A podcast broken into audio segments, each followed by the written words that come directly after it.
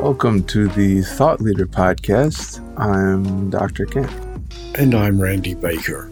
And on the Thought Leader Podcast, we search the world for interesting and fascinating and sometimes remarkably smart guests who are going to challenge the way you think. They're going to inform you of things that you may not have thought about. And they're going to ignite your imagination as we discuss all sorts of topics. All right, without further ado. Hi, Denise. Great to have you on the show. So, why don't you tell me a little bit about, about yourself and what you do? Okay, nice to meet you, Randy and Kent. My name is Denise Rosenblum. I founded Dynamic Development about 12 years ago. It's a professional development company, and I focus on talent management and training managers and leaders to be the best they can be. I go into companies of all sizes and types, and I work with the employees to identify their strengths and opportunities for growth. And I work with senior leadership teams and management teams, and I do executive training and facilitate executive coaching and facilitate group training. That's a lot of things that you do. Yes, and there's more. so, you know, I'm the business geek, so I always get interested in what people do in their spare time.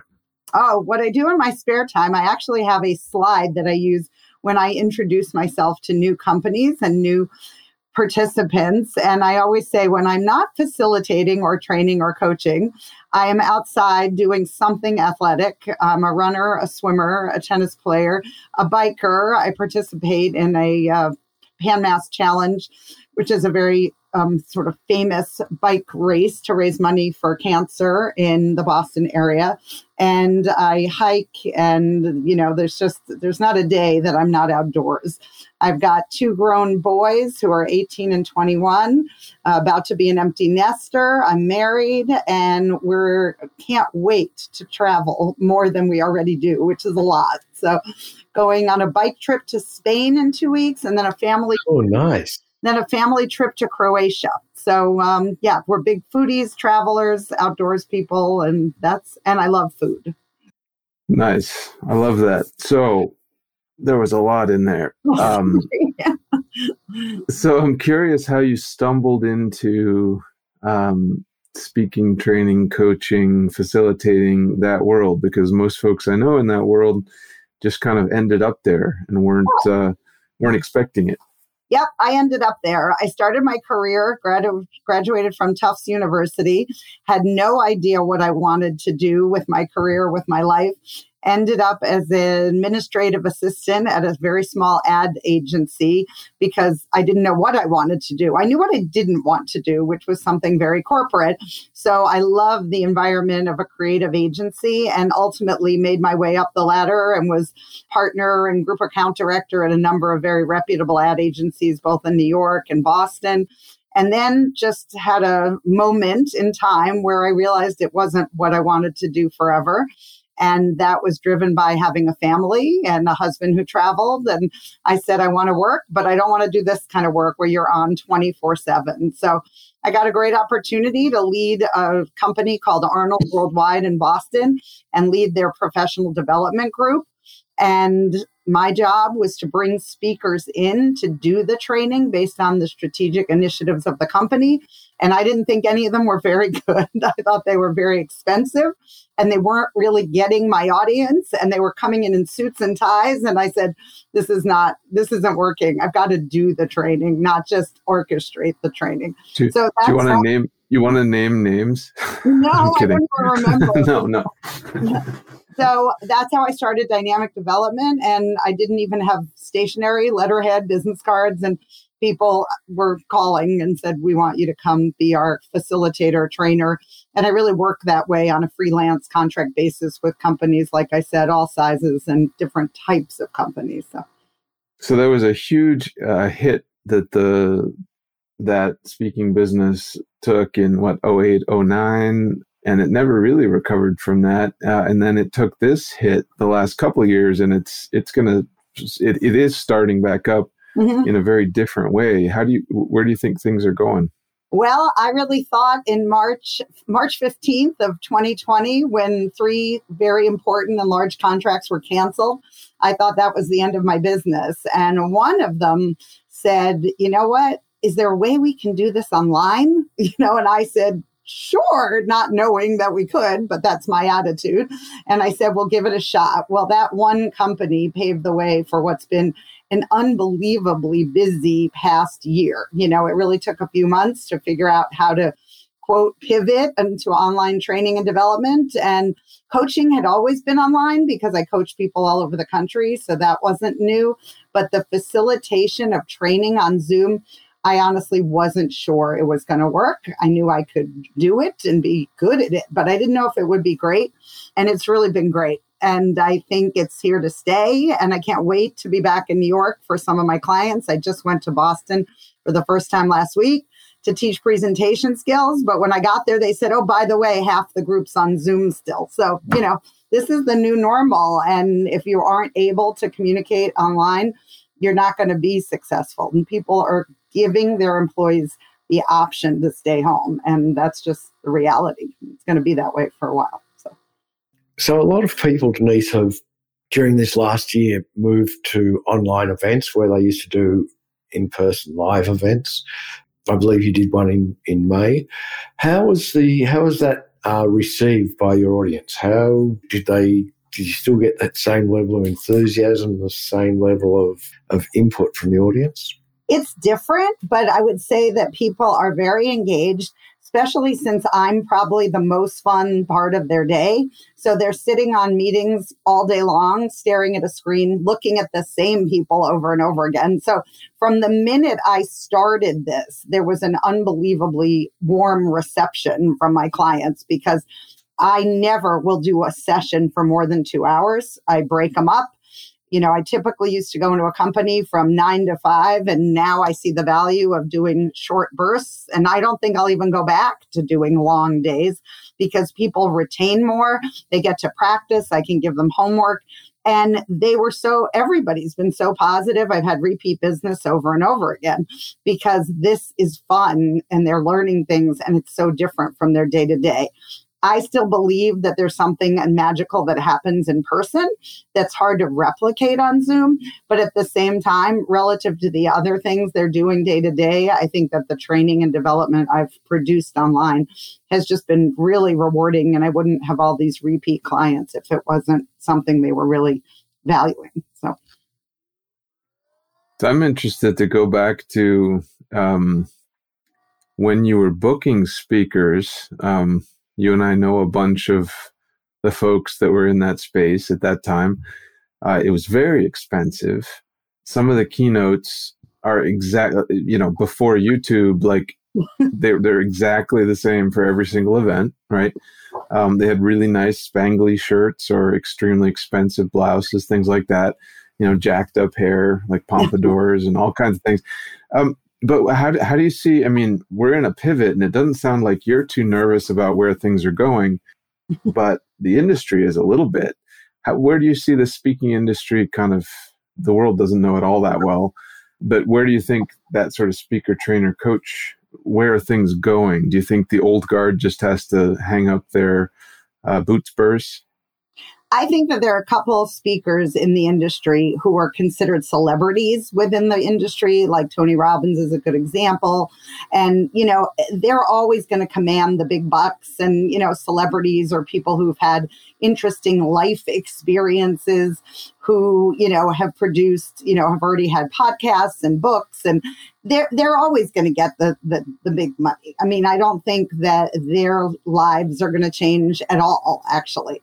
I think that where things are going to change is that those people who may be in that mid pod and i don't consider myself that i definitely would put myself on the less expensive side of where the pricing range is but i think the people in the middle are mediocre and you know it's a generalization but i think there's a reason that they never became the big tony robbins you know? So i really think that the opportunity is there for those of us who are you know my, people have always said to me why don't you hire people? Why do you always do it yourself?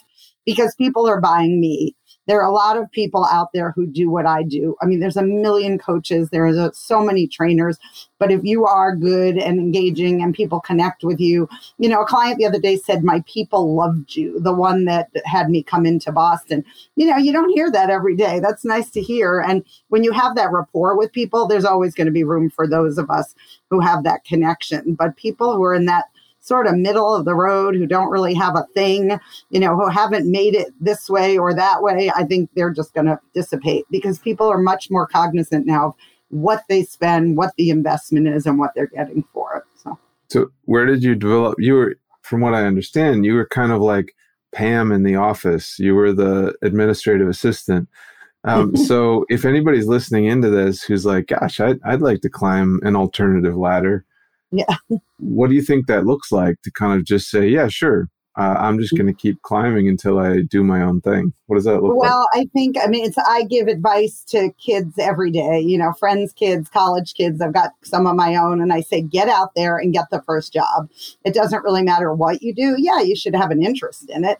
But if you aren't, even if you aren't interested, you've got to learn the fundamental skills to being successful in any career. And I really, I have a top 20 list that I've published, and I, you know, use it for my client service training client boot camp, account management boot camp. But there's so many things you learn as an administrative assistant that are key to success in any job. I think being detail oriented and organized is point of entry, along with being a strong communicator things that I absolutely have no patience for is people who are non responsive and don't follow up.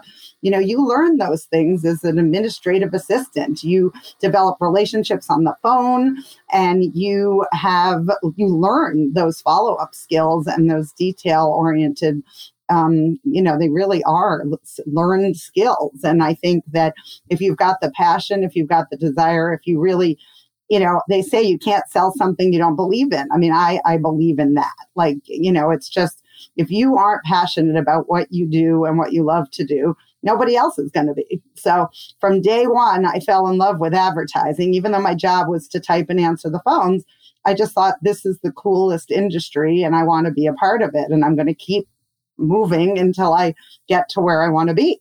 But then life changes, you know, and in my 30s with two kids under the age of, you know, six, I said, well, that partner track is not really where I want to be right now. So what can I do that I love where I have flexibility? And I found it. So I'm really lucky. So Denise, what do you think it is that is unique about you that allows your clients to love you?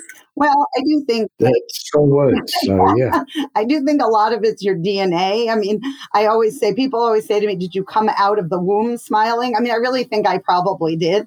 Like it's an energy, it's an enthusiasm. I won most enthusiastic in my high school class, you know. So this is how people know me, remember me. I'm on high school reunions now, and they say, "Oh my God, you're still as bubbly and smiley as you always were."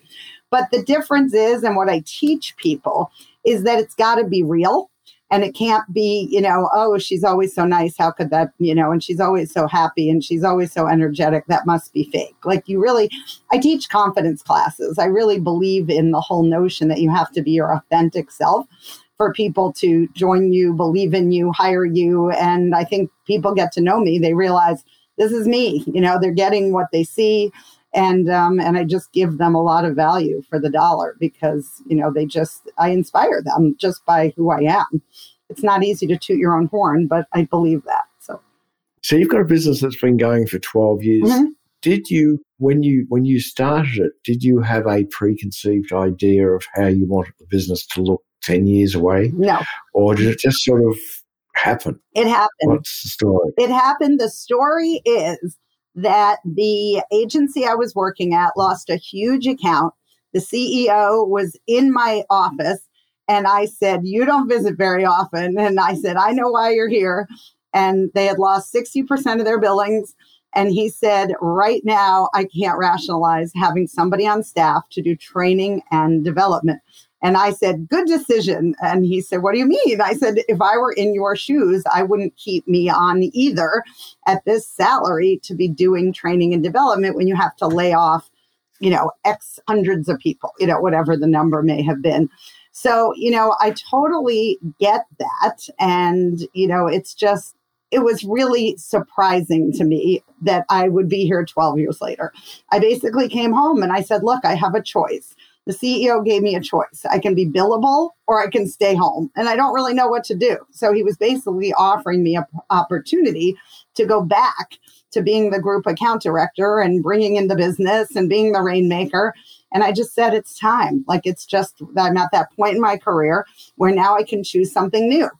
And all those people who got laid off with me or chose to leave, they all called within two weeks and said, I've landed at new companies and I want to hire you. So it was just amazing. I didn't even have a business plan because I didn't even see it coming. Like, I mean, they were generous and, you know, gave me a severance package and said, We don't want you to leave. We want you to stay and run businesses. I said, I can't. At this point in my life, I need to do something that's more flexible, be at home more. And um, and so I said no. So to answer your question, I didn't know where this was going. It literally started, you know, I didn't even have an office at home. It was a playroom, you know, with Thomas the Train sets. And I, I, mean, that was the office. So I had no vision. I know you should have a vision, but it just happened overnight. So I didn't know where I'd be 12 years ago doing LinkedIn Management Mondays, you know, every Monday and getting responses from all over the country and having people say, we want to know what you think about this, this, and this. So where did it go next with the kids kind of bumping out the door? Are you going to kind of keep doing the same thing and as the the whole speaker trainer space switches, are you kind of looking forward to scaling up, keep the same thing going or what what does that look like? I'm definitely looking to scale up. I never needed a website. I only developed one because people would ask me if I had one, so I wanted to seem real. So I said, "Sure, I have one." So I had a website made. I just hired after 12 years my first SEO marketing company. You know, I, I don't know that it's going to make a difference. It's always been word of mouth, but yeah, I want to continue to grow. I have no limitations in terms of travel now. So, you know, it's it's been amazing that I can do this from home, but I'm a traveler and a travel bug and a passport that's, you know, stamped on every page. So for me, I just want to keep going. I don't see um, retirement in the near future. Two kids in college, that's not doable. And it's not my nature. I don't ever see being retired. so, so, yeah, no, I want to continue to grow. And like I said, empty nester coming this fall. Not that I've really, nobody has needed me in the last few years. I went from being you know, one everybody wanted me at all their activities to we don't ever want you at our activities to, you know, now it's like please come for parents weekend and pick me up at the end of the semester. So so yeah, I'm in a position now where no, there's no boundaries. So with so many different things that you're doing, how do you how do you determine which which one is where you're going to focus next week?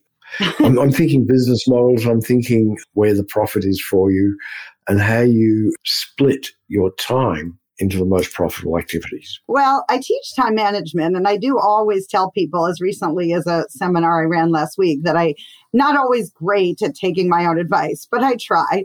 And my advice to myself every week is what are the priorities this week? You know, every week looks different. If the priority is training for this bike ride that's, you know, the first week in August, then I have to block out two hours every other day to do that. And if the priority is you know, the other day I sat down literally just to generate invoices. I said, You're not getting paid if you don't generate invoices, but that's got to come before new business development. So, you know, I just, I really formulated a system that works for me. I live and die by my to do list, my calendars and I know what I need to do. You know, I know what's going to move the business forward.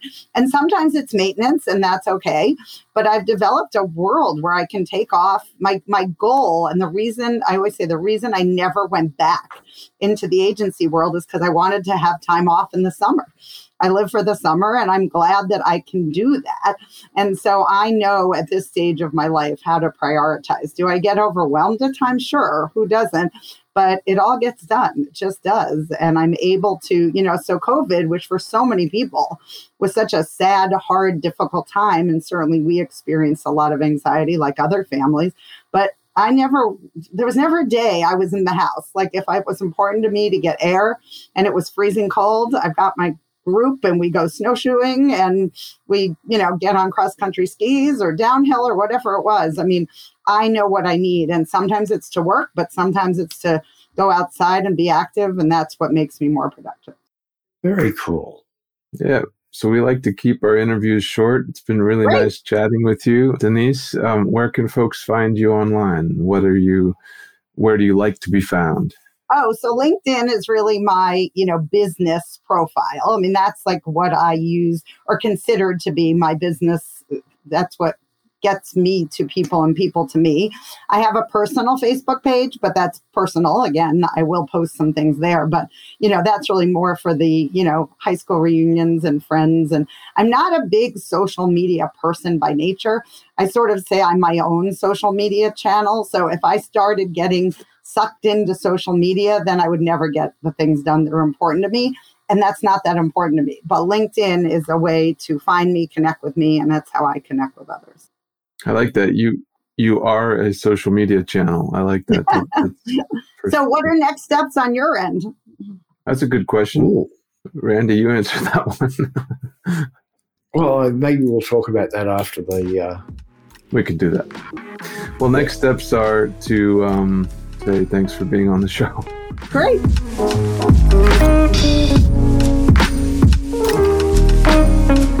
This has been such a wonderful conversation today. It was surprising, it was intriguing, it was interesting, and this is just an example of the types of guests that we have on the Thought Leader podcast. And we would love you to subscribe so you get to hear the next issue. Or you can visit our, our website. Our website is thoughtpartnergroup.com, and at the top you'll see a little button that says Take the Assessment. In one minute, you can take the assessment and get a response from us. We'll read everyone. All right. Take care, have a good life, and we'll see you on the next one.